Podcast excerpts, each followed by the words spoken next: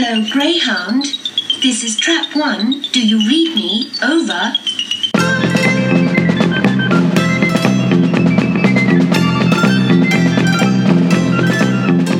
Welcome to the Trap One podcast. I'm Mark McManus. This week I'm delighted to welcome Chris McKeown back. Hi, Chris. How's it going? Hello, hello again, Mark. It's great to have, see you again. I'm, I'm doing very well. Great. Uh, thank you very much for, for taking the time today. So, uh, you've written, as we've covered on previous podcasts, you've written an audio Doctor Who story, which is a, a final confrontation for the Third Doctor and the Delgado incarnation of the Master. Um, so Yes. we'll be, be talking about much more about that on, on future podcasts. Um, and today we decided to talk about their first encounter in Terror of the Autons. Uh, so, how did you first come across this story? Do you remember the first time you saw it or anything? Yes, I do. Now this is going back a long time, and I when I told you already about how watching it on PBS um, since the earliest. Um, although in, in that time, I think I, I mentioned it, I'm in on another podcast with another person that I cast my mind back, and I think the very first story that I ever watched in Doctor Who, maybe to give an addendum to your question way back then, uh, is probably the War Games. I think I saw the War Games, but I didn't understand what it was because you know, as a very young child, Mhm. watching a black and white thing and then seeing something in color, it's like you know, but um, Terror of the Autons would have been very early, was very early in my history of memories of watching Doctor Who. In fact, I think I, maybe it was just a television set I was watching. I don't know, but it might have been black and white copy. I think that um, a, a color copy. You see, I was watching when color copies of to- Terror of the Autons was were available. I think for whatever reason, the PBS station had uh, even then um, black and white copies of things like I think the Silurians was in black and white. Again, it was. Were, the color copies have been around for a few years, but for whatever reason, they just had a black and white copy. Uh, Ambassador Death was definitely black and white. The Autons was in black and white. And I even then remember thinking to myself, why is Silurians, Ambassador Death, black and white? Inferno is in color. Terror of the Autons is in black and white, and Mind of Evil I think was black and white. But the point is, I remember that. That was my first memory. That it was a, a shift between color and black and white. Um, I remember. So yeah, that's when I, I remember watching Terror of Autons very early on in my time watching Doctor Who. Yes. Yeah, I, I, as I understand it, the, the colour copy doesn't exist anymore. So it wasn't colorized until the uh, VHS release. So any repeats up to that point, which I guess would have PBS over there, we had a satellite channel called UK Gold in the 90s that started showing old stories and stuff. So it was always black and white until they uh, until they did the colorization process uh, for the for the VHS Yeah. releases. So yeah, I think the first time I saw it would have been uh, would have been in black and white as well. Yeah. It's interesting. I, I, I um, I've se- of course I've seen it since in color. Uh, I saw it in color. Like I said, I think the color copies by the time I was watching it had been available for a while. The, the VHS or whatever. Uh, I was watching it when you know v- DVDs were just starting to come out. But I Mhm. first, I, I'm pretty sure I first actually saw it on a VHS cassette when I was well, the second time probably that I saw it was on a VHS cassette. My parents still had a VHS. They had a DVD VHS kind of combined Yeah. player. One interesting thing about Terror of the Autons, for me at least, was the VHS copy, and I've mentioned this, I think, was um, has you know on the back cover there was a synopsis of the episode, and there were two weird things about that that VHS. Was one, the VHS copy, you know, I don't have them, you know, now the DVDs, but the VHS copy had quotes from the episode. The quote from that episode was a quote that doesn't exist, doesn't appear in the episode, which was it's from the master, and, he, and the quote is, "I have come to destroy you, Doctor, once and for all." He doesn't say that in the episode. No. Yeah, he, and, and I, I've watched that episode enough that I can know because I was looking for where does he say that? Cool. It's Yeah. a wonderful quote. He doesn't say that. The other weird thing was the synopsis of the episode. I don't remember the whole synopsis. I never read it, but I remember the first two, um, sentence in the beginning of the next because this is a key. The Earth is in terrible danger! Exclamation. The Master is back. Now that's the weird thing about Yeah. that synopsis. It, if you watch, if you watch it first time, and like me as a little kid, oh, the Master's back. This must be at least his second appearance. That was interesting. It leaves the door open for a few interesting things. Mhm. Yeah, I wonder if that was about What? just the order of the VHS releases, maybe uh, that, uh, that that whoever was in charge of writing the blurbs thought there'd been master releases previously. So uh, the, the other possibility being, I guess, because uh, obviously the Doctor already knows of the master in this story, because um, uh, I know that uh, the the war chief, uh, you know, a lot of people see that as, as potentially a, an earlier incarnation of the master, don't they? Yeah. Well, you can't see me uh, in this podcast, but you could. You see, I'm doing a thumbs up. I absolutely believe that. When I mm. saw the, and I won't distract too much from of the Autons, just to give a sense of it. By the time I'm watching Terror of the Autons, um, on you know VHS and DVD, I've already seen the War Games for again for the second time, probably. Mm. And now I can understand how it connects to the rest of the series. I've seen it once before. It's probably the first Doctor story I ever saw. And I see the War Chief in that story, and I, I'm not.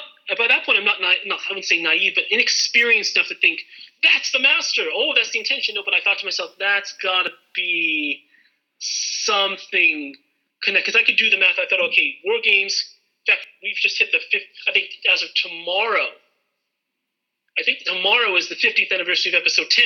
So, neat little historical note. At the time of this recording, as of tomorrow, the entirety of the Patrick Troughton era will have passed into the 50 year, 50 year arc. Wow. Very neat. But but just the time period, April to or beginning of June 1969 is the War Games. People will associate Terror of the Autons with 1971 because episode one aired on the 2nd of January. They weren't filming on the 1st of January. They were filming that uh, that started filming on the 15th of September 1970. So at most, because take into context that in the Patrick Troughton era, they were filming the episodes even probably to about the very end, like a week before. Mm. So War Games would have been filmed then, April, May of 1969, but of the Autons was filmed September 70. So at most, you've got 15 months. Mm. And back history even to the Terror of the Autons, the script, originally called The Spray of Death, was commissioned on the 2nd of June of the 70s. So at most, again, you've got a, a year. Mm-hmm. Second of, yeah, second of June. One year. So I can see, as I do, I can even if I didn't think the master, the war chief is the master, I can understand completely why people think so because there's such a there's just not enough time, I think, and because people were involved in both eras, there's just not enough time to forget about who the war chief mm. was. At the least, I would think that consciously or unconsciously, just as like Gene Roddenberry in Star Trek created the character Trelane in the original series. If anyone's seen the, the episode of the Squire of Gothos, if you're if you're not aware of that, it's just a, a powerful character that the Enterprise Captain Kirk faces. He also created the character Q twenty some years later. John de Lancie, who plays the character of Q, even he has said he's never said they're the same character, but he has uh, on occasion, and I've seen the, the interview myself. Even, I even met John de Lancie, and he said this. He said, I, I feel that Roddenberry, uh, whether consciously or not, was mining at least the character of Trelane when he created Q. In fact, and he th- and he has said he thinks they're the same, or at least related somehow. Mm. In other words, Trelane is a Q. That's my personal opinion too. Of um, at the least, if, if, they're never called the same character, I I'm convinced that at the least. Um, um, Terrance Dicks, when he was involved with the creation of the Master, was at least unconsciously mining the character of the War Chief. Mm. But I, uh, I absolutely personally think that they're the same character. They just, um, oh, of course, because Troughton has to have a master story. Yeah. Why not? yeah, and there's absolutely nothing to contradict that. Uh, they're, they're, they're, both characters that have got a past with the Doctor that, that he recognises them, um, and they act in a very similar way, don't they? Is the other thing. Uh, even the modus operandi of teaming up with other aliens, you know, that kind of mm-hmm. thing, and then and then you know plotting to betray them and that kind of thing. Yeah. Well, yes, and, and uh, one final, maybe not final necessarily, but one other point is that a lot of people will say, I, I can see this. A lot of people say, okay, if, if they're not the same, they say, oh, because the war chief is killed at the spoilers 50 mm. years later at the end of the war games. And I think, well, there is such a thing as regeneration that was established already in the series. Yeah. So there's that. There is a novel called Timewyrm Exodus, which features the war chief written by T- uh, Terrance Dicks in 1991. Um, but at no point does that novel ever reference the master. Mm. Um, it comes from a time where people were a lot more strict. 1991. Oh, time wars have to meet in order. But if you look at Big Finish now, they're meeting so often out of order that that's that's no longer mm. an argument that, in my opinion, holds. Although, ironically enough, I think that time wars should meet in order. Yeah.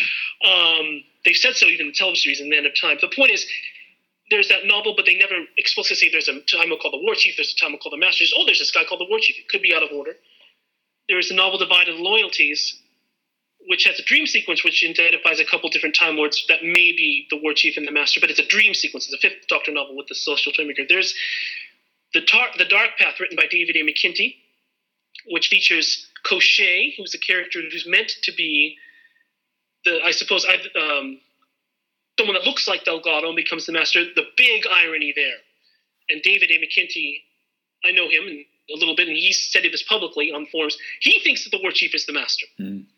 The only reason why he made it Delgado is because Timewyrm Exodus had been written, and if it hadn't, uh, then it, Koschei would have been. He said he told me this himself. Koschei would have been an untelevised version of the Master who would have regenerated into Edward Brayshaw, the actor who played the War Chief.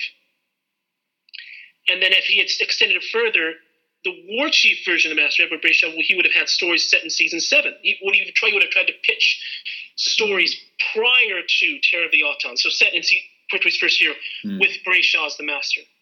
Um, I will say just that I, uh, I, I won't give away too much, but I, I want to talk about this chair of the Autons itself. But I will just say that um, I'm doing the final game. I'm also planning to do, in conjunction with my editor, um, other stories, and one of them is there are a couple stories, and one of the uh, uh, one is called Bandages, and the other is called The Veiled Memory. And the Veiled Memory is my tribute to David A. McIntee, in that, and I'll just say it, that the uh, Edward Brayshaw's master shows up immediately after Spearhead from Space, and because I, I figured. I figured some people said, "Oh, there'd be too many hoops to jump through to connect them together." And I thought, well, because you'd have to, if you have Delgado show up and say, I, "I was the war chief," and I thought the easiest way to get around that is have Brayshaw show up and say, "I'm the master." Mhm. there you are. So cool stuff like that. But yeah, it's, it's a lot of fun to make those connections and bridge that season seven look era. Yeah. That's cool. So, as, lot of fun. as well as the the first story for the master, there's a lot of other firsts in this one because obviously it introduces Jo Grant, Yes. Mike Yates, Mhm. uh, and the Mhm. first time we hear Greyhound and Trap One as as the unit call signs as well, which uh, Yes. It's, uh, it's- yes, you're right. particularly You know, of interest to me, obviously with the name of the podcast. So uh, yeah, oh so- Well, well done. Well done. You have your you have your origin story here, Terror of the Autons, and Yeah. it is a. I was when I watched all the I watched the Pertwee era minus Planet of the Spiders to prepare for the final game. Mm. I was struck by that Terror of the Autons is a bit of a soft reboot of the Pertwee era. I'm I don't I don't know all the details of it. I suspect half of that, maybe a good amount of that, is because season seven is either produced directly by someone other than Barry Letts, Derrick Mm. Sherwin, Spearhead from Space, or those are scripts that were commissioned by Derrick Sherwin. Mm. Barry Letts produced directly the other, the, you know, Silurians, Master's Death, Inferno. But they weren't scripts that he had, would have cho- well, I'm sure he might have chosen anyway, but they weren't ones that he chose. So he's already kind of, um, because a lot of people might think, oh, it was Barry that decided to put, you know, exile the Master to the Doctor to Earth in terms of production wise. No, it was Derrick Sherwin and his Mhm. team. Remember, Derrick Sherwin produced um, the War Games, he pr- which begins the exile. He produces Spearhead from Space, which formalizes it. Um, so I imagine season seven is in a weird way an extension of the Derrick, a kind of a mesh of Derrick Sherwin and Barry Letts. Mhm. It's really not until probably Terror of the Autons that Barry Letts fully comes into play and say, okay, what are the stories that we want? What are the stories that what are we going to commission? He and Terrance Dicks, and therefore we get the Master, Jo Grant, Mhm. Mike Yates, uh, who's given a back history himself as being there probably as far back as Spearhead from Space, and just a slightly different feel of, of new uni- uniforms. Yeah. It has a different uniform style in that one. Um, yeah, there's just a lot of things. Um, new a new um, new laboratory for the Doctor. yeah. Yeah, other things. Yeah, uh, you're right. There are a lot of firsts in that story. Yeah, and Barry Letts directed this one as well to help establish the, the new style he was trying to bring in as well. So uh, there's a lot of CSO, which is one of the sort of uh, one of his passions, isn't it? It's one of the hallmarks of, uh, of, of era. So, um, but I think there's some really great results with that, especially the. Uh, I love the fact that because normally with the the doctor's laboratory you don't see any windows or anything like that, but it feels like they're taking the Yes. time there because you've got that really nice kind of coastal view out of the window when, they, when they throw the bomb out and stuff like that, and it, it drops into the docks below. Um, there's a lot Yes. of nice details like that where they've, uh, you know, where instead of having to go on location or build a set in a particular way, so it's uh, it's great that he's pushing the boundaries of technology. I think you know it was, it was quite an early early adopter of it. Yes, I mean, I think a, com- a comparable thing might have been, and I don't know much about as much about the story, but I know maybe a story that earlier that pushed those technological boundaries was the Ark, a late season three Hartnell story because they were able to, I think, film something about. I, I'd have to look at the history of this. I'm not as quite as familiar with the technical side of the Hartnell years, but uh, I know that there was not CSO necessarily, but um, but um, sequential happened in that story. They were able to film, you know, scene by scene. Um, some of the filming there there was some revolutions in in uh, technology which allowed them to do kind of filming um, almost like watching ca- something on a camera screen. You know, they're instead of maybe cutting out an image or something and, and then inserting it of, of, of other footage and putting onto let's say oh a monitor screen they can actually mm-hmm. put something onto the monitor screen. So you there was that and then so like five years four years later you get like you say cso and there's a lot of cso you're right there's the cso of the of i'm assuming it's the thames. I'm assuming that's where unit hq is in that story when they throw the bomb out you know of the, of the window i don't know does it ever say no, I don't think it does. I thought it looked more like it was on the coast, like it was uh, like it was the sea. But I'm not Must sure. have been. Yeah, Might have been. ambiguous. Yeah. Well, you're right. Yeah, because you can hear if you listen. If you listen, it might, it might might just be you know the background sounds of the studio, but you can hear what sound like ships or uh, horns, you know, you know from the outside. It's a nice little soundscape. Um, but CSO, yeah, outside.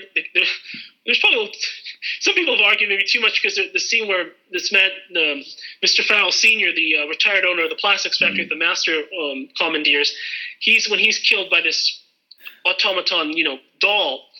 There's a shot of his wife's reaction. She's scared because she can hear him dying, and it's a CSO shot of the kitchen. Yeah.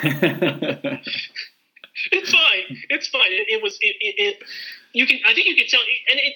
It's just the times. I mean, this has been you know filmed and edited in 1970s, so you can mm. see the blue outline around her. Yeah. But uh, but it, it's still it's very cool because it, it's like a half a second of a shot, so it's nothing but it's like wow. And I guess good. in those days it was it was a case of well, do we build a kitchen set for one very brief yeah. scene, or, or, you know we use this technology? It's going to be way cheaper, sort of thing. Yeah, so it's uh, yeah. Yes, it makes it makes me know who's where they would have taken the shot, whose kitchen it was. Was it a kitchen set for some other series? Was it someone's house? I don't know, but yeah, and, and even for the, the shrunken scientist that uh, that the Doctor finds in the in the radio telescope, it, it's CSO as well. They've got the um, yes. the actual actor uh, kind of slumped in the box and stuff, and it, uh, that, I think that is more effective than having a doll, which you get in some of the other stories. Yes.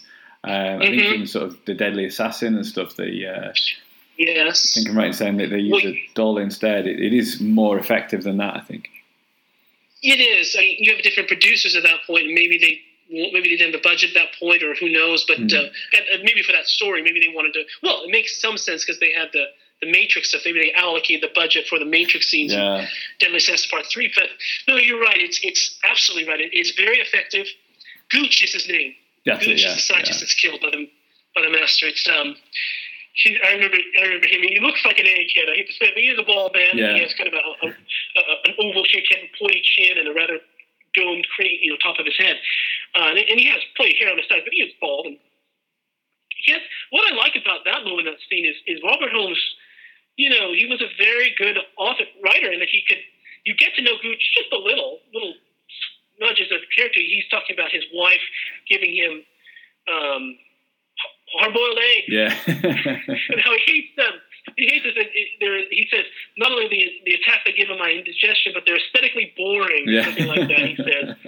And then and then his Phillips, the other the the research.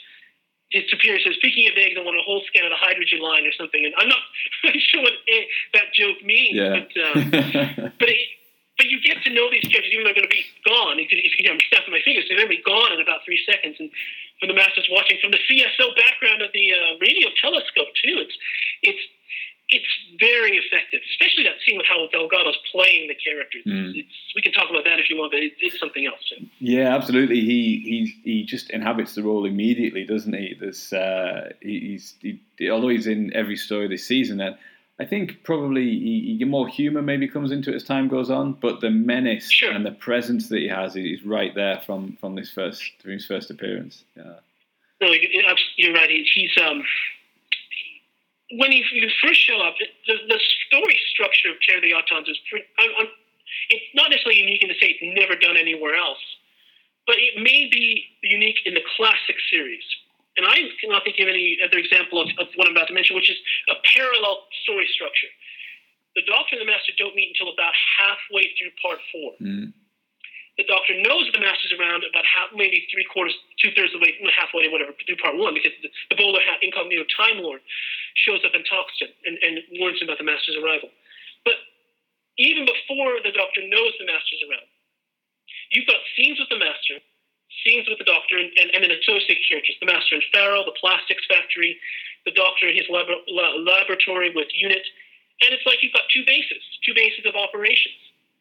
And they are inhabiting their domains, and their domains are pretty secure, and they are almost totally they're totally separate for most of the story.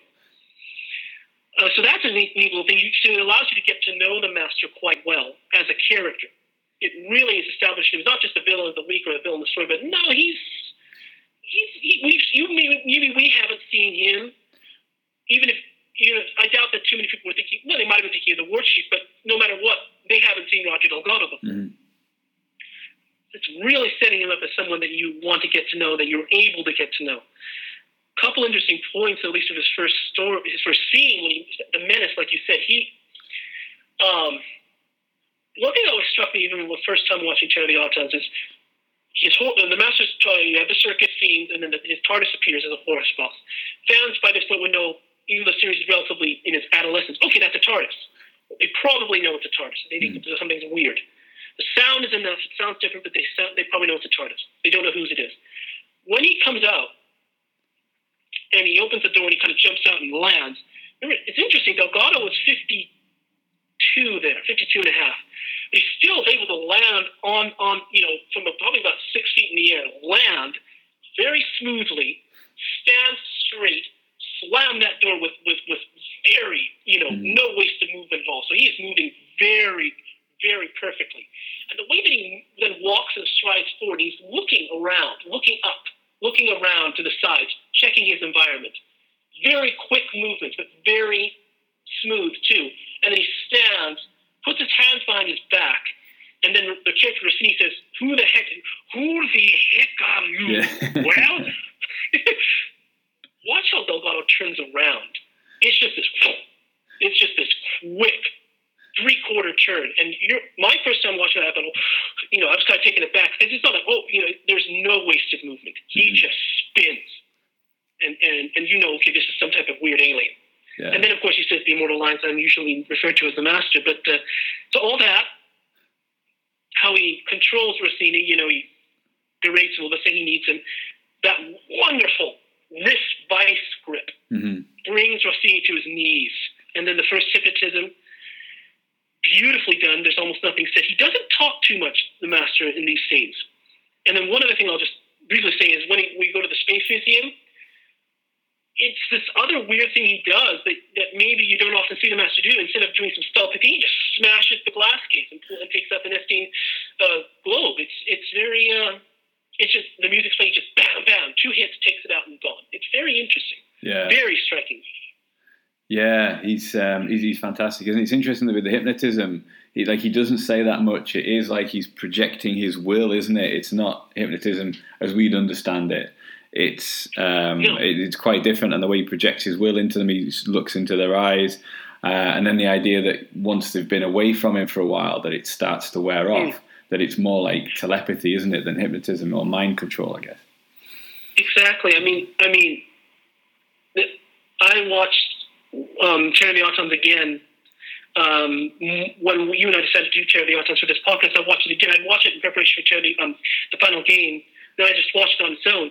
And I was still struck by that scene where he, where he's summoned the, the Nestene conscious in the um, just after he's first appeared, and he's and the music's very good. That that low, boom, boom, boom, boom. I probably can't hear me say it because it's so low. I was like I'm mouthing the music, but but it's beautiful. It's a scary kind of synthesis, whatever synthetic sound. But when he, there are a couple things in that scene that you know, that again, that strike me. Again, I'll talk one thing that comes later, which is the hypnotism. When he hypnotizes Professor Phillips, again, doesn't say anything, but he's just radiating mm. menace and projecting just this, this presence. When Phillips comes in the room, he's all mad. He's saying, who are you? And then Delgado just slowly advances towards him, with the music rising. His eyes are, those golden eyes are blazing. And he is just staring Phillips right in the eyes, advancing, advancing slowly, and we stop with a close up of his face, and it shifts to a close of the doctor's face, beautifully. Mm. Very simple in itself, but beautifully done. Maybe even then hinting what their relationship was between the two characters. But one other thing that I want to mention, maybe we can talk about this too, is is not talking much. Delgado, at least I don't know what it is in that scene where he's he's moving the dials in circles to move the uh, the radio telescopes Yeah. to bring to kind of summon the Nestene consciousness. He's not saying a thing. Now there's no one there, of course not. But there's something about the way he looks and there's this hooded look in his eyes, this Mhm. intense burning look, that you don't even show see him as Delgado portrayed too much often because you know he's often talking being charming. But this is not a charming master here. This is not this is not a you know um, um, uh, uh, uh, um, a gentlemanly version of the master. He- I wouldn't say a thug, not at all, but this is a very dangerous Mhm. looking version of the master. Very. I, I just want to say that because it's just it almost exists right there. It's very neat. Yeah, absolutely. Um, the the couple of lines that he has when when they're talking about um, uh, I've forgotten the character's name, but the the guy who visits the factory and gets asphyxiated by the chair. Mr. Uh, McDermott. Yeah, McDermott. Mr. McDermott. Yeah, the uh, the Northern Irish guy, and he says um, when afterwards they're talking about, it, he's saying he just sat there and slipped away. Uh, it's so- so great, but it's- it's just so full of uh, yeah, kind of double meaning and and and uh, menace. It's meaning. brilliant, isn't it? Oh yes. He, yeah, she does it well. I mean, uh, another actor, I wouldn't say necessarily a lesser actor, but another actor or another director, like Barry, you know, Barry Letts directed, like you said. Funny enough, not credited as a director because he couldn't be producer and director at the same time, I guess, for rules. But um, they may have played up more of the humor Yeah, that double meaning. Oh, he, just slipped away or something, and then you might think of that, and then and and, and that might be equally um, uh, acceptable, appropriate. But he doesn't. He doesn't ignore the humor, possible humor of the line, but he doesn't play it with humor. He just plays it more like almost mock regret, not even mock regret, because he doesn't play. He doesn't play it up as a pantomime. He doesn't, Mhm. in the sense of he doesn't overplay the emotion. It's just yes, he he just sat in this chair and slipped away. yeah, And, and, that's all. And yet you're like, oh, he, and what you know what it shows to me? He doesn't care. yeah, He doesn't care at all that someone just died. He just killed somebody in a horribly brutal way. You know, the the way I say he's asphyxiated, but what I imagine is that when that chair is asphyxiating him, I imagine not just covering his mouth. I imagine the plastic's actually going down his throat yeah, because it looks like it.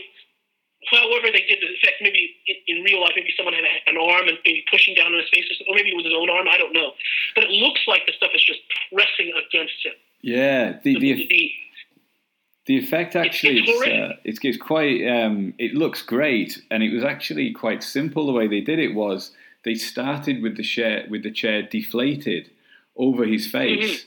Then they inflated Oh. it and then reversed the footage so that it looks like it's pressing down on him. Uh, this is on the you know the the, uh, the info text they call it on the DVD.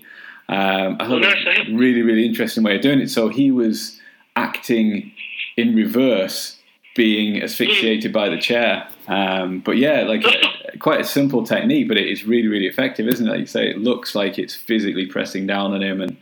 Uh, and probably you know, say go into his mouth and filling his, his airways and things. Yeah, oh yes, it, it's it's um, it's it's fair. It's it's. I've, I've heard that that was that was a death scene that was very very scrutinized by by and, and there was some concern that it might get censored. I Think this is too graphic and too brutal. But I think it. I'm glad it, it, it went through because it very effectively shows what the master is capable of doing. And and again, that when he plays and says he just slipped away, it just shows he doesn't care. hmm In fact, the only thing he seems to care about is, oh, this, um, this it's very clumsy. You can see how this process has got to be fixed. And then Yeah. he says that wonderful line. well, you know, he says, oh, I think it's very effective, says Rick Fell. Well, the odds of plastic to, um, to accomplish that, which could be uh, done by a few inches, a few inches, yes, Fell. The human body has a basic, oh, I'll try to say this. The human body has a basic weakness, one which I shall exploit to assist in the destruction of humanity. yeah, it's it's uh, it's beautiful. He's it's almost like he's gleeful in the sense of I can do better. hmm yeah. I can kill better." And and Robert Holmes Yeah. uh, was really in, um, probably had a great time coming up with all the different ways that plastic could be used in this. You, the telephone cord that um, that nearly strangles Yes. the doctor and all that kind of stuff. There's uh, there's there's and and then the policeman bit is is Mm. regarded as uh, he's one of the great cliffhangers. Uh, you know. Quite rightly, I think, because he's just been um, they've just been rescued from the, the circus folk who are attacking them by the police, and you think, oh, they've got away, and then uh, the policeman turns around and the doctor pulls the mask off. It's terrific. And then closely Oh, followed, yeah. like, brilliant scene where the the policeman Auton falls down the cliff. Uh, Mhm. Stuntman does that and then immediately stands up and starts coming again. Such a great shot. Oh. Really, really good. Yeah. And what made that, and what they, and uh, this at least I know on the back. I didn't know about the, the reverse um, of the chair. What, but I know about the filming of that scene. That was wonderful fortune that we had it because it, that, because whoever was driving that car actually it was the stuntman was Terry Walsh who was playing the Auton. He was actually hit by the car and thrown down the, Yeah. and thrown down the hill. They just happened to catch the shot. So he actually was hit by the car, just nothing knocked him down and knocked him down the hill Mhm. but they just happened to catch that wonderful shot. And the fact that he got up means it's a practically a miracle that he wasn't gravely injured. But Yeah. and so it just shows perfect a perfect thing that could probably one way or the other could have resulted in oh we'll have to film it again or he's dead or telling Terry Walsh is dead. Yeah. But since they were able to film it, it's a wonderfully magically effective. And then that scene where he stands up, and you realize this shows you how powerful knot on it Mm. it's just solid plastic. It's very hard to, especially movable solid plastic. Very tough stuff when Yeah. you think about it. Very light, very durable. It really shows it wonderfully well. Yeah. Brilliant, isn't it? Yeah. Oh yes, oh yes. I, I, I think it's it's an excellent, it's a wonderful story. It um, it gives, like you said, gives us the master. It um, it gives us um, Jo Grant. Do you, what do you think about Jo Grant in her first appearance? By the way. Yeah, again, she uh, Katy Manning just nails the role in her first story, doesn't she? She's brilliant um, from the, the the first time she appears, and the nearly ruins the doctor's experiment and all that kind of stuff. Uh, and there's some some great behind the scenes stuff about her casting as well, like the stories you, you see on the you had to talk about at conventions, and, and you see on the DVDs where she for her first audition she turned up and she'd forgotten her glasses. She couldn't really read the script, so she was just taking guesses at it and, and ad libbing and stuff. And then uh, the uh, there's just her general sort of like clumsiness because you talk about um, the the stuntman nearly being, nearly being injured. She uh, she hurt her ankle on this, I think, and uh, You, you can see it. well, you yeah. can see the. I'm pretty sure you can see that moment. It's caught on film. She's Yeah. running it, and you hear her go out. yeah, No, no, they don't play it up, but uh, they they filmed around it. But she, yeah, you can. I think they caught, caught that moment on screen where they because she she goes out, but then she doesn't say I've hurt my ankle. yeah, That makes me think. That makes you think. Oh, that's probably her actually hurting her ankle, but they filmed around it. It's neat. It's yeah, neat. I, I like um, I like uh, Jo was great from the start. Uh, you you miss Liz Mhm. um, because Liz, again, in that season, the 7 8 divides, first companion, only companion that doesn't have a goodbye scene. Mhm. First companion to that point that hadn't, didn't have a TARDIS scene, I'm talking about Liz, of course. Um, she has since, in you know, their stories, but um, so there's kind of that. I think they handle it very well in that, you know, people wanting to, expecting to see Liz or maybe shocked, like, who's Jo? And it's not so much maybe, if, if not who's Jo, it's more like, where's Liz? Mm. and they just say, "Oh, she went back to Cambridge." It's uh, it's kind of created a little continuity gap that several people have tried to fill in different ways. It's almost like the many departures of Liz Shaw. yeah, I think there's even a song that some some some group um, made called "Where Have They Taken You, Elizabeth Shaw?" or where they done, what what are they done with you? What are they done with you, Elizabeth Shaw? Or something like that. It's um, it's very sweet because Liz was so ahead of her time. Again, a Derrick Sherwin probably cared. Uh, oh, she would have been, had to be, because Fear Him Six was done by Derrick Sherwin. So again, we again have the soft reboot, the first companion that's really cast by Barry Letts. Yeah. And in this one as well, you And, um, get you get more of her skills in this one, don't you? Like the uh, the escapology when they're on the bus and she's able to um, get out of the, the handcuffs or whatever. There's uh, there's a there's a bit more. It's not really made much of later on. The the sort of the, Yeah. the training that she's had. Uh, but there's a Yes, you're right. this one, yeah. Yeah, no, you're right. She, she's not she's not um, quote unquote just a screamer. She Mm. she is more of a screamer than Liz Shaw was. She is more of a she's not a scientist by any means. She's not a she's not in, let's say intelligent in that way. She's not a book smart girl, but she's not a a fool. She's not useless. Not at all. She has her skills. Mhm. You're. It's true though that um, a little bit like maybe Ryan in series eleven, you know, the thirteenth Doctor spending maybe has this dyspraxia that's largely forgotten in later episodes. I would I would say that's more to the detriment of Ryan than maybe Liz. Uh, should be Jo not exploring exploring her escapology. In that one, you know, you can have situations. Nothing against the character Ryan, but more like in the case of Jill, you can have stories where maybe escapology at her level, I can untie these knots, Mhm. might not be possible. Maybe she's behind a force mail. Maybe she's in a, a, a roomless, a doorless room. Yeah. Whereas Ryan is like, he has dyspraxia. You should see him tripping more. I don't know, but I don't want to critique that. But what I'm saying is that, yeah, it is it maybe a little bit of a shame that you didn't see more of it. They mentioned in Time Monster, she, when she and the doctor are chained up in the dungeon on, at, at Atlantis, and she Mhm. says, I can't get out of these. She says, I'm trying, but I can't get out Mm. of these of these restraints. But that makes sense. They're probably metal and heavy, and who knows. But yeah, it's, it's they at least establish her character very quickly, who she is. Yeah. Slightly bumbling, w- very eager, wants to help, will go against orders, gets herself into trouble, hypnotized by the master, uh, hurts her ankle in real life. Yeah. it's, it's a lot of fun. Um, so the, the, she works well. And then, of course, there's her interaction with Mike Yates. They establish that kind of flirtatious feeling too. And then, of course, in Mike Yates' first appearing, uh, Mhm. what do you, I was going to ask you, what do you think about him in his first appearance? Yeah, it's um, I, from what I understand from from kind of doing a bit of background. Really, I think this might be in the the complete history book. They they originally envisaged him as a bigger character, like almost as another companion, trying to sort of recapture that sort of Jamie and Zoe or Jamie and Victoria dynamic. Uh, and like you say, that kind of flirtation with Jo Grant, which which doesn't really go very far. And I think it was because Jon Pertwee and Katy Manning developed such a rapport so quickly um, Yes. that there was less need for, for that character. Um, It's true. and i- here he's much more prominent than, say, Sergeant Benton, whereas later on they're fairly fairly equal footing, aren't they? I think um, he got some of the Brigadier's lines in this because um, Nicholas Courtney wasn't very well for some of the filming of this story, so they, they redistributed Yes. some of his lines, so he's got slightly bigger part as well than uh, than he would have done. Yes, I've heard that. Um, I've, I've I've heard that he had that Nicholas Courtney was suffering maybe a, maybe anxiety or a panic attack, Mm. or or general maybe uh, um, ill, poor health for that filming. There are some scenes I think in the later couple episodes.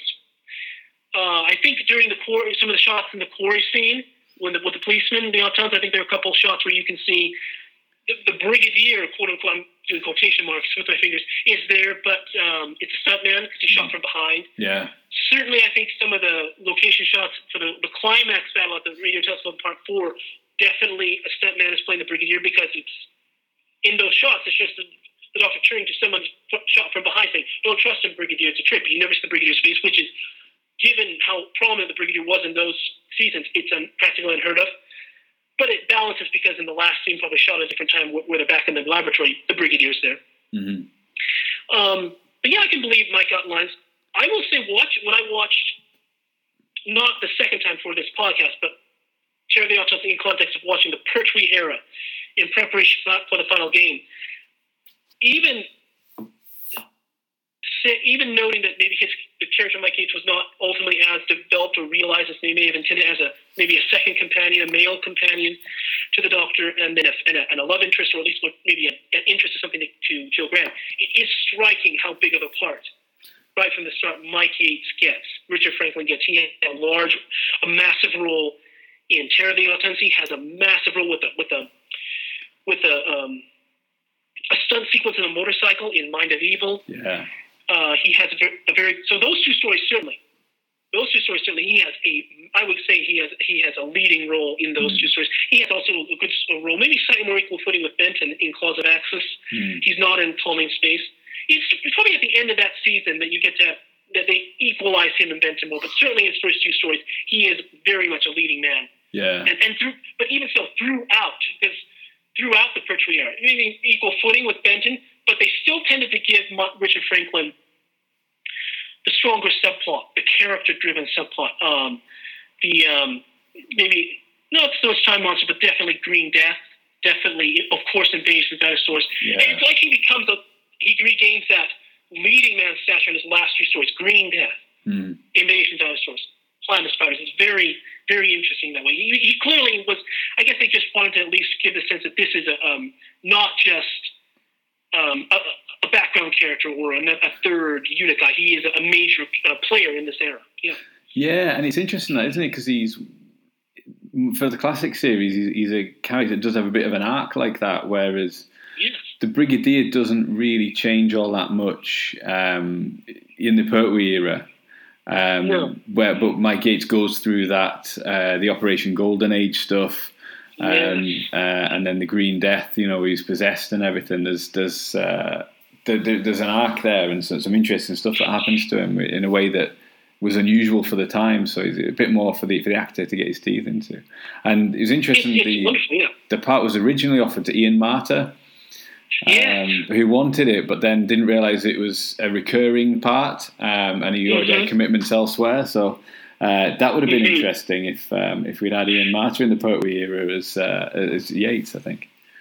Yes, it would have been because the closest we have is, of course, the role of the of the of the of the the um, not a naval officer, not a naval, a, ship, a ship um, officer, Mm. a crew officer in um, oh, Carnival of Monsters. Yeah, Uh, so we get him there. So at least he gets to have scenes with Pertwee. But I'm trying to had it been yeah had had Ian Marter played that role, he would I, I imagine just just just based on how he plays Harry, I imagine the role probably would have been much, probably much more like what we see with Harry because at, at their base, Yates and Harry Sullivan are not Mike Yates and Harry Sullivan are not terribly different characters Mm. um, but they but the actors are, and so they play them differently. I imagine uh, Harry probably would have been more, a little more. It doesn't sound maybe denigrating. Some maybe slightly more of a figure of fun. hmm He might they might have poked fun at him a little bit more. They might because as they do with Harry. Certainly, I think Pertwee probably would have. You know, they, they would have had a lot of chance to do that. That would have been neat. Uh, um, yeah, what if, the what ifs of, of Doctor Who. yeah, yeah. That's it. it's. Uh, I, I feel like this is this. It, I love season seven, but the, the tone, like you're saying, does change a lot here, and it, it, it sort of the coziness starts, doesn't it? With the unit family, there's you, you never get the same conflict between the Doctor and the Brigadier again, which obviously was its height in the Silurians, but but you got a lot Yeah. more of in se- season seven. It, it settles down a lot more, and everyone talks about it as the unit family, and it's uh, it's. Uh, Mhm. that and, and having the master as the recurring villain as well is uh, you know it's um, so it's more formulaic I guess but uh, Yes. Yes, I believe that. No it's more formulaic. Um, because the, the the characters of season seven, the third Doctor, is still pretty much the same throughout, with the exception, I would say, of Spearhead from Space, because he's almost. It's a little. Not, and this is not a critique of Jon Pertwee's performance in, in that story, but he is playing it, in my opinion, a little bit differently than any of his other stories. mhm. Um, he settles, I think, in my opinion, pretty well by Silurians. The only slight thing that he does weird in Silurians is that he he strips down to like his, his t-shirt. So you have a second story. The second and final appearance is his tattoo on his forearm yeah uh, that he got when during his time in the Navy. Like my grandpa, my, my grandfather was in the Navy in, in World War II, and he had tat- much larger on both of his forearms. He had much larger tattoos. right. Um, but um, but um, yes, uh, when you think about it, uh, Pertwee's pretty well established by Silurians. But you know, again, that antagonist in season seven with him and the Brigadier, just a pretty much, mostly in that one story. But um, but Liz Shaw, I think, is a big part of it because she's not a. Um, people think of like Sarah Jane being ahead of her time. I can't. Watching Liz Shaw, honestly, I regains an amazing appreci- a modern appreciation for. It. If you think Sarah Jane is ahead of her time in 1973, Liz Shaw was pretty much ahead of the era in 1969 Mhm. Uh, because she's not a screamer. She is. N- yeah, you have to think of the I'm mentioning her as much as I am because you almost have to think of the as Liz in absence. A little, little bit. And Liz was not a screamer. Liz was a scientist. She was level headed. And she wasn't mean, but she didn't take uh, push around orders much from the previous. So you could tell there was. They never played up into too much, except I think it, where they played up into it was more Spearhead and Space. The first two episodes were Pertwee's almost absent. Mhm. So there's that tension between the brigade. They're almost the stars of at least the first half of the show. Courtney and Nathan Courtney, Caroline John. They really are. Um, fact, they really are in those first two episodes at least. Um, so you have that conflict there. But then here, aside from maybe Jo's more like a, the, the, the younger sister, like the little kid. If, if Shaw's like the maybe younger sister, to, uh, younger sister maybe to like the doctor or the brigadier, then Jo is the kid sister. Mm-hmm. She still is a bit willful, but she but she agrees more. She says, "Okay." She's not totally quote unquote obedient, but she she doesn't put up nearly as much a fight as, as Liz did and would have had she kept going. So she, in a way, Liz, if you have that coziness, Liz has to, I hate to say, go if you want a cozy environment. Um, or at least they would have had to retool Liz's character too. So you're right, the coziness is there. Benton's there too, of course, too. But Ben, I, don't want to ignore Benton. There's not too much to say about Benton in Terror of the Autons, is there? He's not even in part three. No, he, he sort of uh, arrives delivering messages more, that kind of thing, doesn't he? And uh, yeah, kind of uh, put a little bit of exposition about about what they found out um, in, in, terms of searching yeah. for the master. Yeah. No, he has probably his best moment in the part, part two when they throw the bomb out that the master that Jo almost released the master sent, and and, uh, and they throw him to the, the water, the river, the ocean, whatever it is, mm-hmm. wherever they are, and. Uh, up the coast, let's say their unit HQ's coast, it says, oh, there are going to be some complaints about that doctor. Yeah. Just if that box had been tied, there wouldn't be anybody around to give any complaints. He says, yes, sir. I mean, no, sir. It's, it's, that's, just, that's probably the moment you remember Benton. Benton's always great, but he is a mi- he really is a minor character, mm-hmm. Uh, which is kind of a shame because everyone else has a lot of um, material but he's kind of a minor character in this story, so there's not much to say about him. Like, well, I'll ask you this: What do you think about maybe the Brigadier in Terror of the Autons? With the soft reboot. Yeah, he's. Uh, it's uh, like we said before. They, they all get new uniforms, don't they? I think the Brigadier looks. Yeah. Uh, he looks a lot better in the the more traditional British Army uniform, the the peak cap and everything like that. Um, yes. I mean, I think he's great in everything. Nicholas Courtney, um, the the Brigadier is always uh, always excellent. Uh, and it's nice when you get the scene where he says, um, uh, the, the, I think Mike Yates says, um, "I'll go with you, Doctor," and the Brigadier goes, "No, I'll go. I'm I'm not completely desk bound yet." Uh, and it's nice getting oh, yeah. the, Doctor and the Brigadier going off together to do something which which you don't see all that yeah. often, and uh, investigating, and then they have a bit of a run in with an Auton, don't they? Yes, part yeah, part three. They have a lot of good. Um, there's that scene in the in the doctor's lab, lab uh, in part three. There's a scene where they go to the plastics factory, mm-hmm. and it's just the two of them. And it's wonderful how well they interact, you know. Yeah. And, and there's no real sense of them, of you know, any downplaying or or or the doctor might say that in front of um, Jo and other things, but there's something I really like. There's something I really like, and it happens that maybe a parallel between Terror the Autons and the Daemons. The Doctor's black, you know, pretty at times, pretty, still, despite what I say, he's pretty kind of at the least harshly teasing the brigadier, mm. like in the scene where the brigadier in part three at the beginning is saying seven, you know, the, the Autons are about eight, they're being led by a Telgi, you know, the master, I think you know seven. He gets up to ten. Where was I? Ten, sir, says because you know, the doctor's kind of just, you know, undercutting the brigadier in every stance. Um, and so there's a sense of, oh, I don't have to listen to you. But then you have the Daemons and Jo. There's a scene. It's where maybe showing the completion of that little minor character arc, or at least um, bookending, is where Jo um, blasts the Brigadier. She says the Brigadier's an idiot because he was going to ball. He, Brigadier's outside, you know, the, the, the Valve heat shield, and he was going to blast it with missiles. And, the, and and Jo says the Brigadier's an idiot. What's he thinking? And and, and the Doctor chastises her pretty not meanly but harshly. Jo, the Brigadier has a lot on his mind, and he's and he's kind of essentially he just says the Brigadier has a lot to do. It, it, it would be really well if you show him a lot more respect and it, and it hits me that maybe the doctor will undercut the brigadier, but only the doctor will ever undercut yeah. the brigadier. No one else is going to go after the brigadier. They all have to go through him, and that's what I love. Is that they really are best friends. Yeah, it's like a family thing, isn't it? You can say what you want about your own family, but if anybody else says it, then then oh, it's not yeah. on. Oh, then, then, then, all, then there are no bets. It's yeah. just uh, where, where where where does the weapon go? I don't know. I don't want to. Yeah. I don't incite violence not at all. But you're right. It's it's it's wonderful. You say that about your family. You say that about your best friend. Or, or best friend. Like I have I have no brothers. I have three sisters. But I don't have any brothers. But I have a a guy who's like an older brother. His name is Theo Turkin, and uh, someone made a joke once, you know, saying, "Oh, Theo, we should um, uh, we should." Uh, we should put you to the stake or something. I don't know what they were saying. They were just joking. And I turned around, and, and there was this little guy. And my friend is is very, very, very full. I so am I, but he's super tall. And and I turn around and I say, "Oh, you'll have to get through me first. Yeah. I was joking too, but it's, it's that sense of. Uh, you know, it's just that sense of you, you, you, even, even when you're joking, you protect those you love, and so you know that that's that's the case with this. It, it, the Pertwee era, really, in certain ways, it doesn't begin obviously, but what people think of the Pertwee era when they think of the Pertwee era now, it really begins in Terror of the in Yeah. Yeah, I think I think it, it, it really is. some of the stuff about saying about the Doctor and the Brigadier's friendship. I don't think you get the sense in this one that the Doctor and the Master were, were friends at school. It feels like that's a later invention.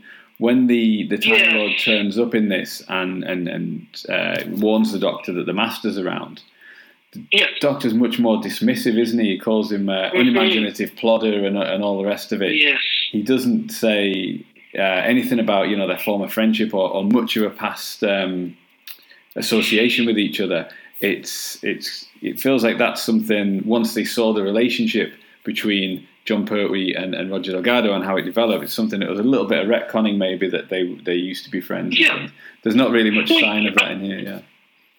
Exactly. I mean, I mentioned my friend, and I think it's I think it's nice thing that I mentioned my friend Field because it, if I were to, put, if he and I were to be in the roles, whichever, as the Doctor and the Master, um, and see, and I've known him all my life, then people could see these two are best friends. They're very close. They're they're they're, they're, like brothers, and so. Even if you design the characters, all things equal, just like the, they thought, okay, they know each other. They maybe they were, because there is a reference to getting degrees, but that doesn't mean they got degrees together. It's just more like just there's a correlation. He got a, a higher degree than yours. doesn't say they're at the same time. Mm. They're able to use that as part of the retcon, I suppose, later on, which I think probably dates back to the Sea Devils. I think it's the Sea Devils where they first say, you know, we, you could say we're at school together, or something like that. Mm. But um, but uh, I think the same. I can understand it in the sense of if I, Chris McKeon and Field Kirk, were playing the Doctor and the Master, the, they would, and they're oh, they're supposed to be mortal enemies. They would be able to see, but they, these guys are friends, and they play it so well.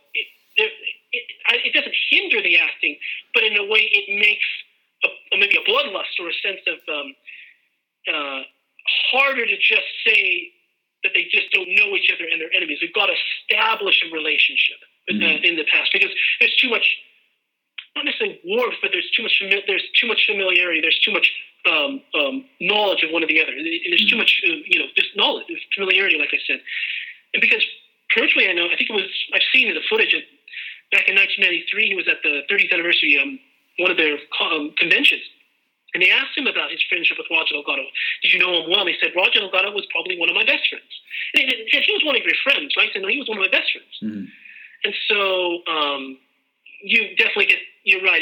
They, they probably had to add that, that extra layer. That, that fits Mm. but you don't necessarily see it in Terror of the Autons. They're probably playing it as on the script.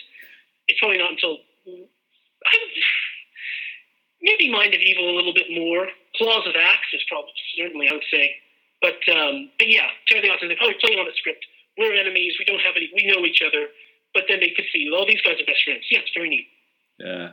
It's uh, I do like it the way, like you said before, they don't actually meet until the end of the, the fourth episode. It's you've got all that sort of cat and mouse stuff beforehand, and it builds up, and you, you makes you really look forward to the confrontation. Uh, and then the Doctor's final Mhm. line about um, really looking forward to uh, to, to to to having another confrontation with him. Um, and in some ways, it makes him sound a little bit callous because uh, you know Yes. so many people have died during this uh, this adventure, but it's it's that thing of um, a worthy opponent, isn't it? Um, you know, the, the, the master Yes. says, "You're my." Uh, he says something about you. Sorry, He said, "You see, Doctor, you're my intellectual equal. That's almost. right. I have so very few worthy opponents. When they're gone, I always miss them." yeah, and apparently the the almost in that um, was Roger Delgado ad libbing. Um, Ah. Which is, which is, but it's it's a great line because it, it does really uh, feed into the master's character as well, doesn't it? Because it's uh, you know it's a, he won't quite admit that the doctor is his intellectual equal. Oh yeah, he will. He will never admit it. it it's um.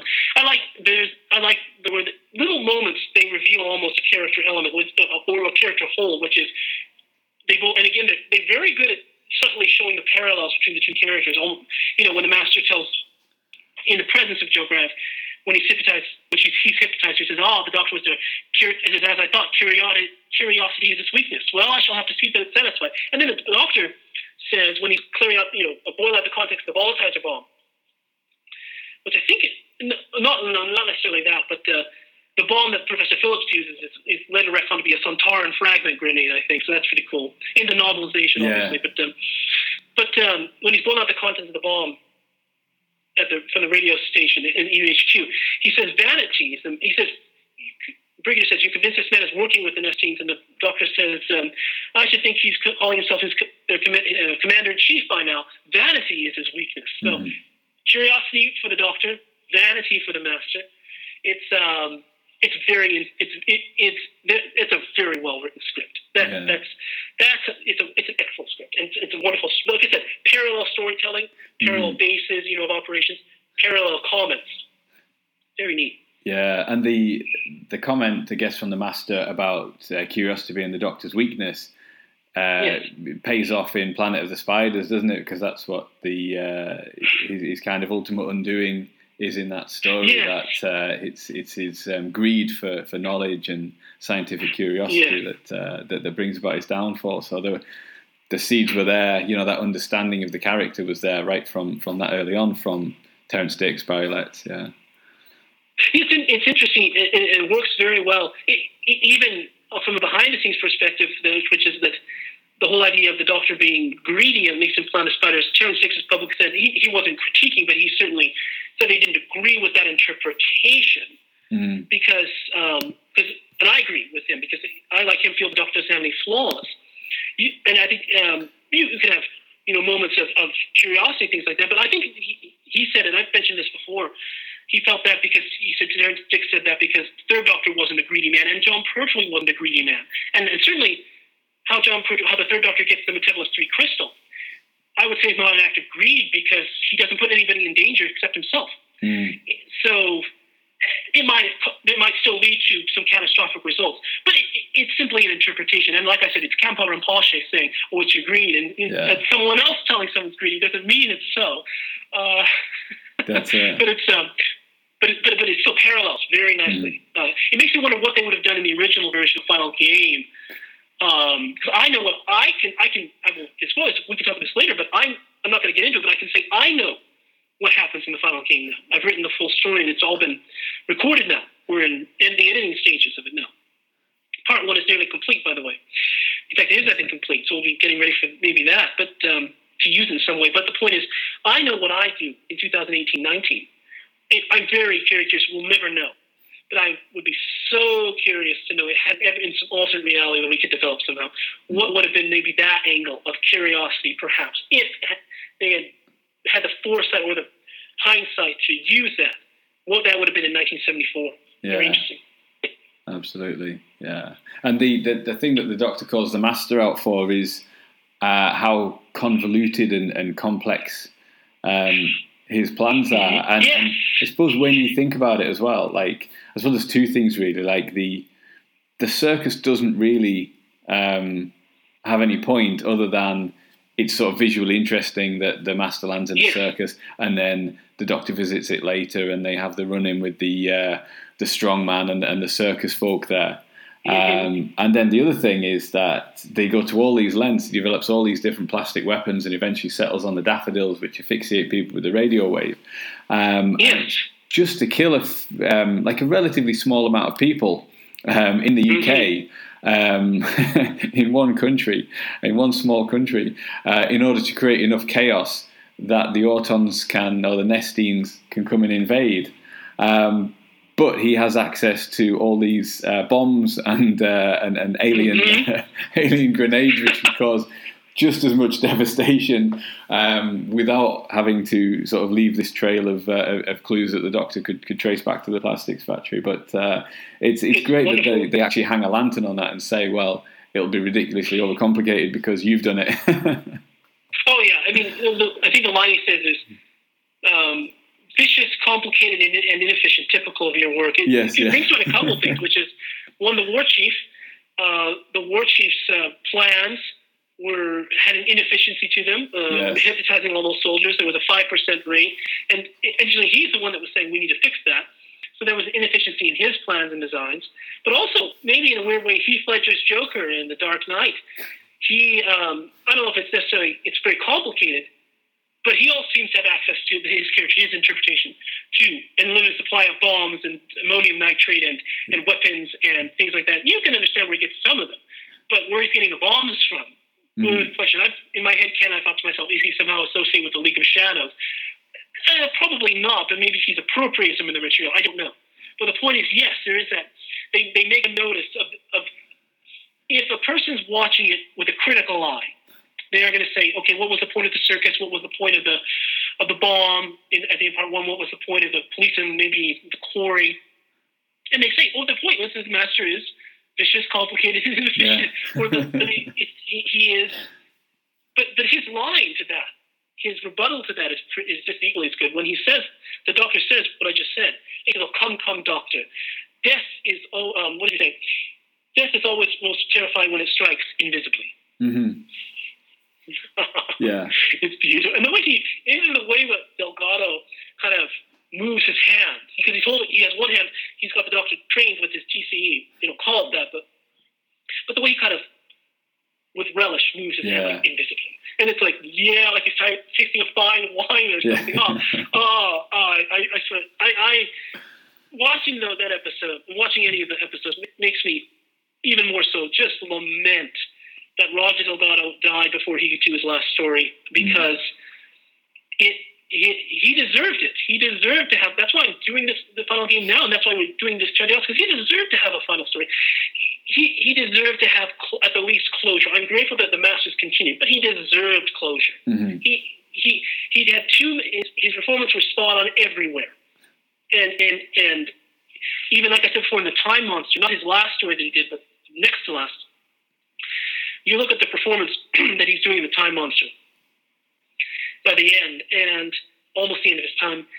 You know, it's uh, I don't know if they had it back then, but in my opinion, that would be BAFTA worthy. I think all were, but uh, he's on all cylinders in the Time Monster hmm anywhere, but he's because he adds in what adds what pushes it over from an edge is that he's doing the romantic element with the queen of, of, of the I've still forgotten her name um, of um, uh, uh, Atlantis. He- He's firing on all cylinders there. He is excellent in his performance, and then. Something else I want to say is, you know, the end of the deser- deserving a final scene is from Frontier in Space, how he's acting, acting and treating Jo Grant at the end of part five of Frontier in Space another really frightening performance because he is um, there's no it's gentlemanly, but there's this gleeful the the, the, the, the gleefulness of familiarity. Like now I'm going to have a chance to keep things for the doctor. I'm going to use you, Miss Grant. It is it's frightening because the way it's even shot too, because it's it's not a terribly dark set. hmm You have these bright lights on the walls in that bunker, but Delgado was filmed, and however they filmed it, he's almost completely in shadow, and you're like, oh, he's evil. Yeah. but he's, he's complexity. It's beautiful. But uh, Terror of is a joy to watch again. It was a, it's a wonderful story. I uh, it, it's it sets off that arc of season eight. It's um it's wonderful. It, Yeah. yeah, I, I yeah I love it a lot. It's a good it's a good episode. I, I um and Bessie's there of course, and that's cool. Yeah. Is you talking about um, Delgado there? Something that um, I don't think I talked about last week. I was talking about Scream of the Shalka. It feels like um, a nice tribute to the way that Delgado played it when the uh, Derek Jacobi master in that one um, at the end, where Mhm. Alison's come aboard the TARDIS, um, and he says something like, um, I can't quite remember what the, what what the line that leads up to it is, but she he says something like, "Well, I don't like you," and she says, "Well, well, why do you call me my dear?" And he goes, "Well, I call everybody my dear," um, and it's, uh, it's it's sort of a nice a nice line about that that charm that the master's got. Um, and Mhm. uh, and the way that he does do that, he, he always says, uh, "My dear Miss Grant" and all that kind of stuff. It's uh, yeah, it's fantastic. Yeah. Um, I, I, love Well, this story too. I think the only thing that Yeah. slightly lets it down is that sort of resolution that the doctor points Oh, out yeah. to the master. Yes. Well, they're not going to be able to tell the difference between you and all these humans when this this huge um, energy squid descends. Um, and, and he goes, "Oh no, you're right." Um, but uh, it's still great that he escapes at the end, and you know that he's still at large Mhm. on Earth somewhere. Um, uh, Oh yes. And uh, yeah, it's uh, it's a one little cut kind of thing, but the rest of the story is so good and so enjoyable. Uh, you can easily Oh, overlook it. Think. you can. I mean, it, it's some have commented compared, I think, um, and granted, I've never read a Stephen King novel, but some of the people have compared a little bit of Robert Holmes to Stephen King in terms of ability, but also that they both seem to have a weakness, and it's perhaps most apparent in Terror of Autons for him. And I think people call it The Stand, maybe. I've never read the Stephen King novel The Stand, but how but neither one, both can write wonderful stories, but neither one can write a very good ending. Right. Um, because it is hard to write an ending. Mhm. In the case of the stand, I think it's literally Deus ex machina, the hand of heaven or something comes and smashes the bad guys or something. And then in, in the case of Terror of the Autons, what we just described, it's because when you think of the Autons, the master very nearly succeeds. Mhm. You, you see, because you know, the his subordinate Farrell nearly upsets the apple cart, as they call it, because he he, you know. He um, interferes with the auton that's driving the, uh, the the car, and so they almost fall into a ditch. And the master takes him up, but then the auton is saying, "You know, it's too late. Our auton's just being sort of a mess." Like, no, get you again. The, the power of Delgado's acting, because the way he's the desperate, the suddenly the desperation in his eyes, and the way he, he's like, "I must get to the radio tower," and then they say, "No, it's too late. The auto just been started like." "No, saw those soldiers like that. The, the rage just coming out, just the break, the, the charm is gone, and, and it's like I must destroy. And then, and the look on his face when he's again before he was in the parallel, the part one when he's using the, the circular dials in, in part one, and he's very calm and but very kind of menacing. Here, he, he, he's bent over and he's he's, he's grinding the, the, the dials, and there's this grimace on his face. And then he turns around, he sees it, and then he just starts, and then he's he's he's he's almost laughing. And he, Delgado was the premier actor of his generation. I say, and I say that honestly. And Doctor Who guest actors, he was the premier actor of his generation. He was excellent because he he said so much, he did so much for saying so little. Um, you can tell I enjoy his performance. in Yeah. those stories. Oh, it was it was amazing. Just very well done. And of course, you need a little bit of that Bond feel that he's wearing a suit at that point. Everyone knows the Master's name new jacket. He only wears it the first half of part one. Then he's in the the um, the designer suit Mm. for the rest of the story. It's kind of the Bond style. They, yeah, Bond would have been around. Of course it would. Yeah. Um, very well done. You remarkably done. But you're right. That, that, that the one weakness, you know, you think that thing will spare you? Oh, you're right. Let's do it. You know, Yeah. still, it's It- got a cool moment. They work together. It's not the performances save it. Yeah, absolutely, and it's not the bit that you really remember from it. I think as well. The, there's so many other memorable parts that that you don't think of that first, and uh, it just reminded me of that actually when you're talking about Farrell is the really sadistic thing of um, putting the master mask on Farrell and dressing him so that he uh, so that he comes out and then he gets shot instead. Um, He gets shot. and it's yeah. very like Mission Farrell Impossible, like the the Mission Impossible films, isn't it? With the um, it's something in the, the sort of the early Mission Impossible films when they've always got those those masks, and then there's all kinds of tricky things where it's it, it is Ethan Hunt and it isn't Ethan Hunt and stuff, and then they call it out. I think in some of them like. Well, how do you make these masks so quickly, and where do you produce them from? Yeah. So they uh, they brought that sort of suitcase device into into like I don't know, kind of some of the middle films where they scan someone's face and it shows you the uh, the, the plastic being molded. Um, whereas the master presumably just has a store of them in his pocket. uh, for, Yeah, for- got, you're right. He's got the rubber mask. Delgado has the rubber masks. Ainley has. It looks like. Well, they, they maybe advance the prosthesis. By the time we get to Ainley's master, he like he has almost two elaborate costumes, like Kalid and Time Flight. Um, yeah, But the prosthetics look good because it's whereas in Delgado's time it was another actor, and then they pull off the mask, and oh, it's. But in Ainley's time, I think it's a testament to the prosthetics and maybe Ainley's chameleon-like ability as an actor. Mhm. It's Ainley usually in those. It's Ainley in this guy, but you don't think, oh, that's the master. It's like, who is that guy? Oh, shoot, it is the master. Like, Yeah. like when he's when he the because it's holographic, I think um, masks by that point in Mhm. by like King's Demons or something. But yeah, you're right. He's got the master must have a um, a whole store of them in his pocket of trans, trans, uh, dimensionally transcendental pockets. Probably, I'm glad they mentioned that eventually. I think that was first finally confirmed with the Runaway Bride. But uh, yeah, but yeah, it's it's um it's neat that he's got them. One of the things that we didn't mention briefly about his hypnosis, I think, is interesting. The telepathy, like you said, Delgado can just look at somebody, and then maybe in later episodes you'll see because they probably retcon as you saying that they like probably give him a catcher's eye to master, you will obey me. Mhm. He kind of says it in Trevor. He says, "You will obey me without question," but he doesn't say it all that. But it's interesting how later masters, like Ainley, isn't really able to. It doesn't. We don't usually see him just look at somebody. He's often using more t- traditional hypnotic things. He, he might have a little a shiny ball that, that he'll use and, and swing in somebody's face.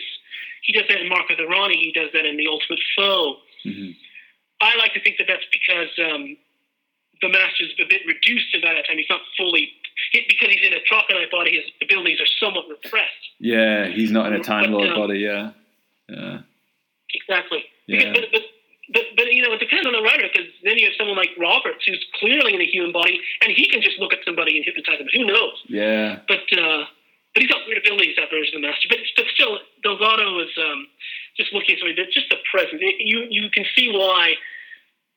It confirmed to me, like I said, watching this story again, it confirmed to me why I enjoy the Master so much. I mean, one thing we haven't mentioned, we probably should, was the um, it was the uh, is the uh, the doll.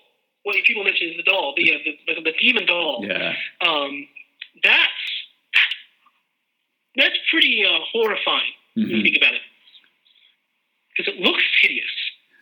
And I don't know if the person in like a quote unquote fat suit.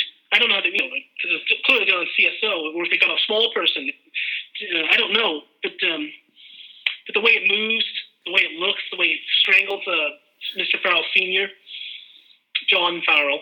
Um, so they call him Mr. Farrell Senior because he has a different name to his son. Who knows? But Yeah. very, um, very well done and frightening, and, and just eerie. And, and then when he attacks Jo too, and then the, the doctor shoots him, or even when they dissect it, you don't see them dissecting it. Maybe they had, maybe they couldn't get past the censors. I don't know. yeah. I thought that was that was interesting that they would be squeamish about that about about cutting into a, a plastic doll and, and, and cut away from it. Yeah, uh, but apparently, Yeah, we this- just see the reaction. Yeah, this was apparently was based on a toy that was around in the seventies that Robert Holmes hated. Um, so it was uh, it was it was kind of loosely based on some kind of troll doll. Um, but yeah, because they say they're, for- they're like an adult novelty thing. They're not something you would give to kids because they're quite big, aren't they? They're sort of like not really a doll, Yeah. but maybe more like a big teddy bear type size. Yeah, it's probably but it's probably like a, maybe uh, maybe 18 inches high or something. It looks like that because it's not it's, it's not something. He, the master when he holds, he's not holding it in his palm. He's kind of holding it by the side with one hand, or maybe Mhm. both. Actually, no, he kind of uses both hands. You can probably hold one, but even so, it's pretty big. Yeah, So it's that gives it a little bit of menace too. That it's not this tiny thing. Maybe a little believability. It's not this doll-sized thing running around. Oh, it's choking your Adam's apple. No, it's a it's a it's a child-sized thing that's crushing your throat. yeah, It's um that's pretty scary. yeah, But another one of those one of those complicated things that's just used to kill. It shows the master's adaptability, yeah. but uh, it's it's just used to kill one person. Well, eventually. I suppose that whole insidious thing, isn't it, of uh, of things in your home. So if you've got dolls and things, if you've got um, telephone cable, it's it's. Uh, uh, it's, it's it's making everything scary. It's that traditional Doctor Who thing of making the everyday terrifying. Yes. Um, you know, it, it feeds into that really, really well. It's uh, Yes, yeah, well, the Brigadier says, uh, being in part four, after he's um, removed the cable, the telephone cable from the, from its socket, and so the signal that was being sent, uh, it's been cut off. Hmm. And you know, the doctor says it's plastic, and anything that's plastic can be given can be uh, given in life by the message. And then the Brigadier says something that just drives home. Yes, and there's a lot of plastic around yeah, it, it really makes me wonder what would happen. You know, because you know, what, well, I guess what gives you the buffer, the sense of you know not being too scared, is that it has to be specially made. It's, it's Nestene plastic. It has to be because even the, even the telephone flex, it's something the master has installed. So it's somehow maybe a processed or a special type of plastic. Then he able to answer. If it were a regular telephone cord, even plastic might not be able to do that. It makes me wonder what would happen if you had the budget and just went all out. Maybe a at this level, it have it almost has to be maybe like you're the only time you use the, autons for maybe a long time. If you just went crazy and then all types of plastic were affected, if that happened, the world would be um, a bloodbath. yeah, And I don't mean like processed, pre-processed, oh, this is Nestene plastic. No, I mean your credit card suddenly turns from slits your throat, or your, um, oh, I have a plastic bowl right here. Your plastic bowl, uh, you know, maybe melts and, and it melts over your head or something like that. I don't know, but yeah, it would be frightening to see what you could really do with that concept. It's amazing. yeah. That's uh, yeah, and obviously it was uh, Russell T Davies used them again to to relaunch the series in two thousand and five. Um, Yes. And uh, yeah, using the wheelie bin was a was a, a brilliant idea, I think, because what he had that image of, of kids coming out to school on the morning that the bins are all put out ready to be collected, and just seeing a row of wheelie bins and thinking, "Uh oh, like Uh, better run well, past yeah, them." Yeah. yeah. Well, I think of the Autons and the history in the series. They were, they, of course, this is a sequel to the Autons. They're spearhead from space. Mhm. Their design is a little bit different. You know, in the first story, they look more like, because the Autons are more of the focus mon- monster spearhead from space, and they have their quote unquote master leader is Channing. So yeah, they have a human looking person, but because they want them to be memorable, they're given kind of a, a parody of the human face. You know, they look like a dummy, you know, mannequin face. Because the master's such a prominent figure, it's more like using a, the, the Autons are really more like a prop, although we get to hear them speak. Mm. You know, the- one thing there's a speaking Auton, it's very scary voice, you know, that that very electronic sound, something like that Yeah. hurts the voice, I think. But they, but the Autons are literally faceless in this story. And then they have a head. There, there's very, there's almost no. You can see what looks like you know a little bit of a nose, maybe probably for the actors wearing so they could breathe, but they're much more of a prop in the story, more like a, a, a, thug or a heavy in this. Mm. Um, there is the um, of the history of their series. They disappear after the Autons until Rose. There was a plan to have them appear in. Um, I don't think there was any. I, I, know of nothing that was supposed to bring them back. It probably would have been too much to have Liz, Jo, and Sarah Jane debut with the Autons. Mhm. Um, although she gets us on time, Sarah Jane. But I, I don't. I know of no plans to ever bring back the Autons again. The Pertwee era at that time, there were plans to bring them back for a scene in the Five Doctors, Ah. where they would have cast. So Sarah would have met the Autons Mhm. That's the narrative gap. I want Sarah Jane to meet the Autons. But uh, I, I still like, in my head canon, I like to think that that still happens. That the Third Doctor, I'm surprised it hasn't been included in like a novelization of the 3rd Mhm. Doctor and Sarah Jane encounter Autons. So in my mind, they encounter Autons in the Five Doctors. There was absolute, well, as I say, absolutely, there was the intent to maybe bring them back in season 23, the original, before the trial of Hamlin Yellow Fever, sometimes known as Yellow Fever and how to cure it there's so many conflicting um, um, um, um, reports of what who actually would have featured us, or would have been just Autons, would have been Autons, Autons certainly, we know Mhm. that, but Autons, Autons with the Master, Autons with the Master and the Rani, with the Brigadier have also appeared. I would have liked that. Yeah. Um, was it in Singapore? Was it not? We know almost nothing about. We know that it was planned. It's not like Mm. oh, it was never going to happen. I don't think Big Finish is ever going to do it for Lost Stories because I don't think there's any material. I will say this: years ago, I was pretty. Once I found out that there was, I like threes. I like to do things in trilogies. When I found there were two stories with Autons and they wanted a third in the Colin Baker, I got obsessed with that. And I thought, I want to write the Yellow Fever and how to cure. It was just Yellow Fever. Uh, I and I wrote a version of it. It had the Master, it had the Rani, it had the Brigadier. Um, it had Autons. It wasn't Singapore. These Autons, um, I've heard, and I never confirmed, but some people I've read online. I, I read on reports online that the Autons would have expanded to rubber. So I had the idea that maybe you have. I thought, okay, let's have Autons firing rubber bullets. Let's have rubber Autons, so they're very tough to fight. Um, I had one idea that these Autons could uh, place their hands or something on top of someone's head, and the, a little bit of like you know the, the, the chair in terms of the Mhm. would McDermott, and the, the plastic would melt, and it would uh, melt over someone's face and then get into their mouth, and then fill their lungs. So you have full plastic. I had a weird idea that I did that to the doctor, but I probably and I, I had the doctor getting out of it by. Uh, and this probably was showing my hand too much. I had it that he he somehow temporarily he he, hel- he kind of shifts himself out of the plastic, and so what's left behind is a shape of his his his, his nose, his mouth, his esophagus, and his lungs. Plastic, you know, left behind on the ground. I thought that's cool, but I'm sure if this were edited, they'd say the doctor can't do that. I'm sure he can, but it would have been too far out of the pale of the things you would normally see the doctor Mhm. doing. But still, I, I tried to write a version of Yellow Fever a long time ago, and I think maybe I'll get around to that again. Who knows? But it inspired me. These stories inspired me to do that. That's it. And obviously, we, we talked briefly about the final game. Um, we're going to do uh, some some podcasts um, about each episode of that. Um, but any updates in the meantime? Absolutely, absolutely. Um, it's funny, you and I. This is the third time we've spoken, and it, it seems to be every six months. I, I think you and I are going to speak again soon. I'm, I'm not going to try to invite myself, but I think it's clear we're going to do more with this. Because the first time we talked about Elgin was last June, then we talked about the Battle of Ranskoor Av Kolos in December. Here it is June again, barely, but even so. Uh, yes, since we last spoke, and since the first time we spoke, um, the final game, seven parts, all have been written. They've all been recorded.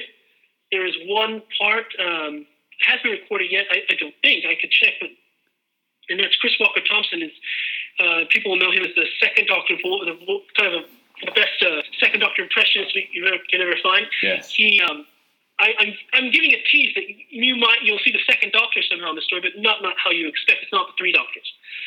Um, and I might as well say that if you've seen the second Doctor, yeah, you'll probably see the first Doctor. But again, it's not the three Doctors. It's not that style, and it's not like William Hartnell in the Three Doctors. So I'm not giving I won't give it away. But but uh, Chris Walker Thompson's going to record his dialogue. Once he does that, all the dialogue, including yours. So thank you for helping us as Prime Minister Jeremy Thorpe. Wonderful, well done. It's all done. So in a nutshell, the final game is complete.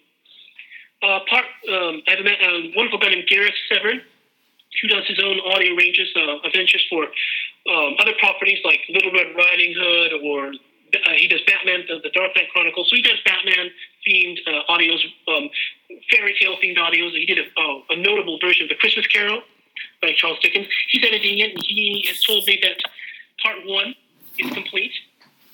And so we're thinking of um, we're thinking of uh, using part one as maybe a, a review copy for and other things. But we we are deciding that.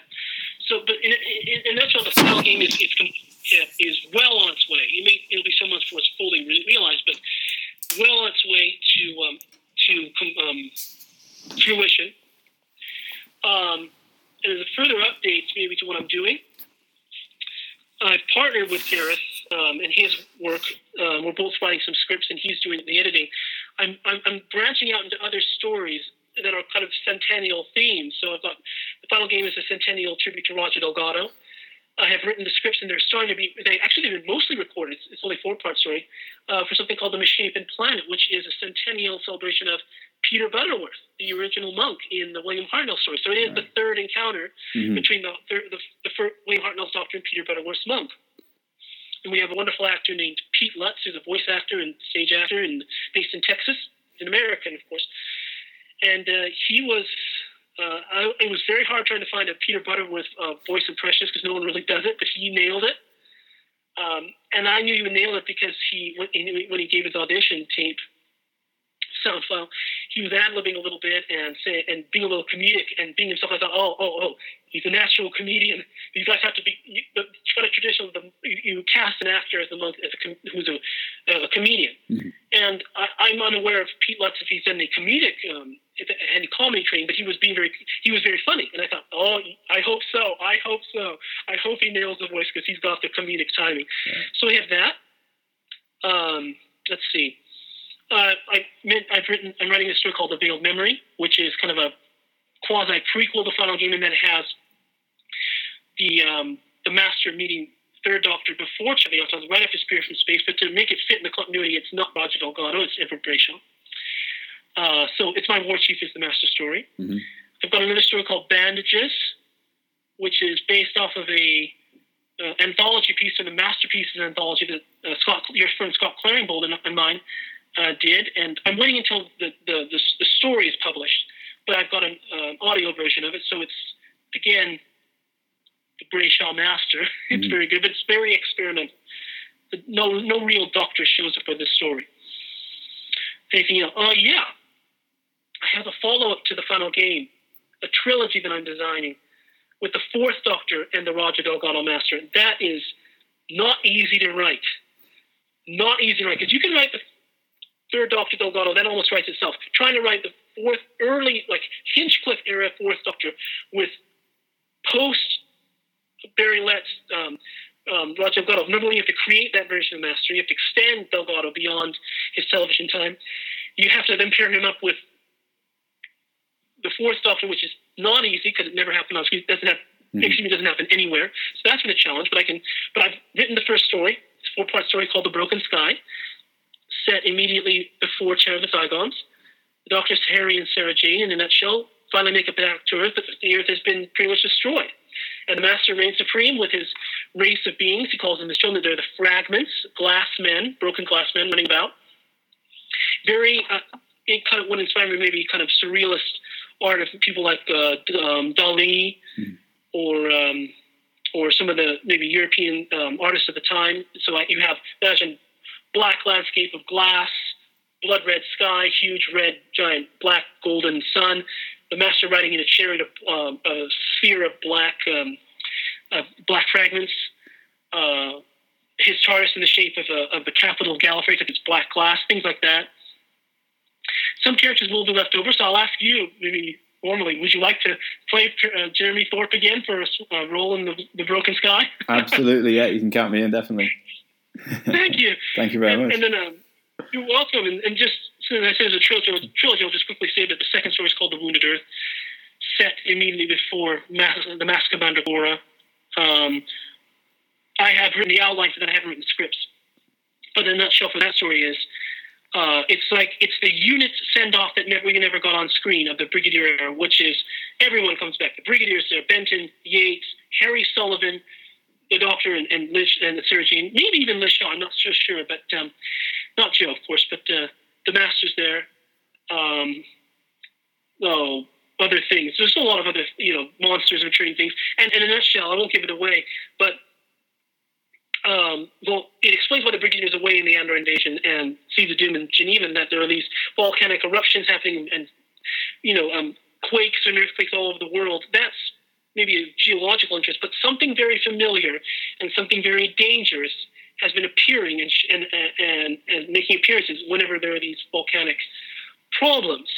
And, um, and it ties back to uh, to an, an early Pertwee story, and, and a Pertwee story that has been just recently revisited in the Big Finish audios. And the third story is something called The Dead Body. I don't know what will happen in that story. All I know is that it leads into, it is my telling of how the Master ends up in the condition that he has in The Deadly Assassin. So you'll, end up on Tersurus. Much more personal story, just the fourth Doctor, Sarah Jane, and the Brigadier. Brigadier has a large role in the story, and how they deal with the final days of the Roger Delgado Master, if it is. Delgado. He may not be by that point. And I have other, those are the stories that I've got planned. Well, those are the stories that I have in some form of production. I have other stories planned, so I'll leave that to everyone's imagination. But uh, but I will throw out a couple little word teasers. Dodo, Sarah Jane, with Liz Shaw. Um, um, there was one, and uh, and uh, and uh, and if it all works out, oh yeah, oh yeah, yeah. Uh, you can probably get, well, I'll just say this, and um, my, my, my two real big passion projects.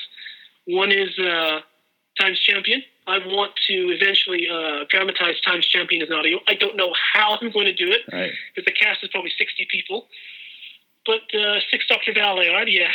And then I won't say what this is, but um, a passion project, a big one with uh, with uh, with Sir Alistair, Brigadier.